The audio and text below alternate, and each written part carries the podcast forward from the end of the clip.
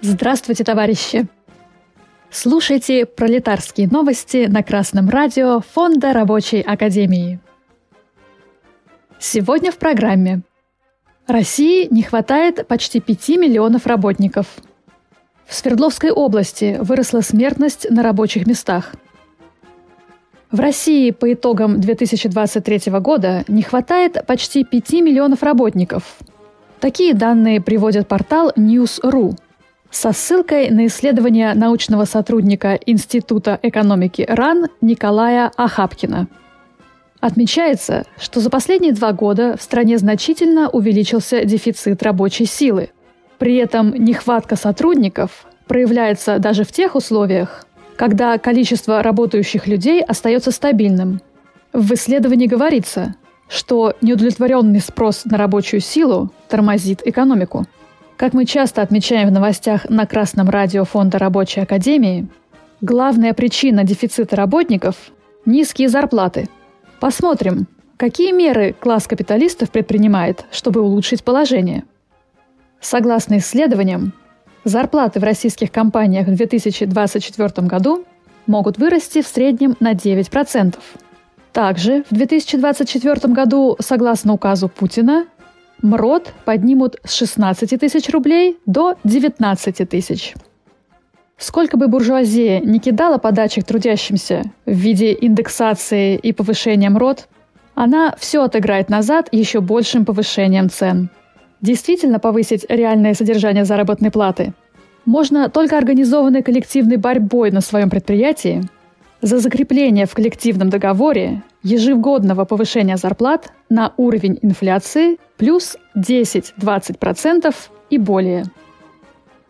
В Свердловской области за 2023 год на рабочих местах умерли 156 человек. Сообщает сетевое издание «Деловой квартал». Председатель Федерации профсоюзов Свердловской области Андрей Ветлужских считает, что в первую очередь это связано с плохой медицинской профилактикой – в этом году снизилось количество несчастных случаев со смертельным исходом на рабочем месте. 42 против 56 в прошлом году. При этом 114 человек умерли естественной смертью прямо на рабочем месте. Чаще всего по причине сердечно-сосудистых заболеваний.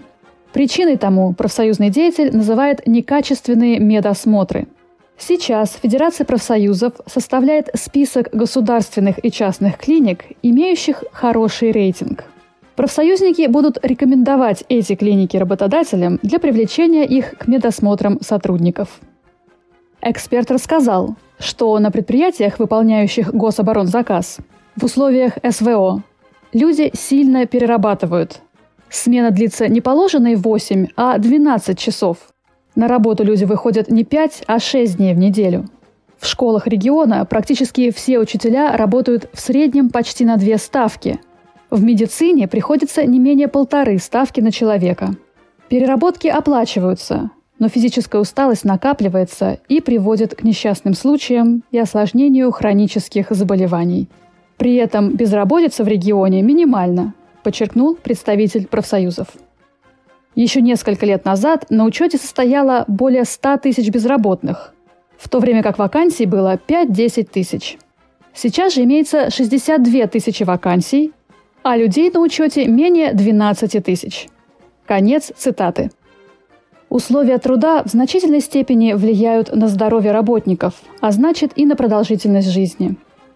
Специальной военной операции скоро два года – за это время выросла потребность выпускаемой промышленностью продукции, в первую очередь военного назначения. Но буржуазии было проделано очень мало для повышения производительности труда. А потому вопрос повышения объема выпускаемой продукции решается в основном за счет роста интенсивности труда простых рабочих. Долго трудиться в таких условиях не получится.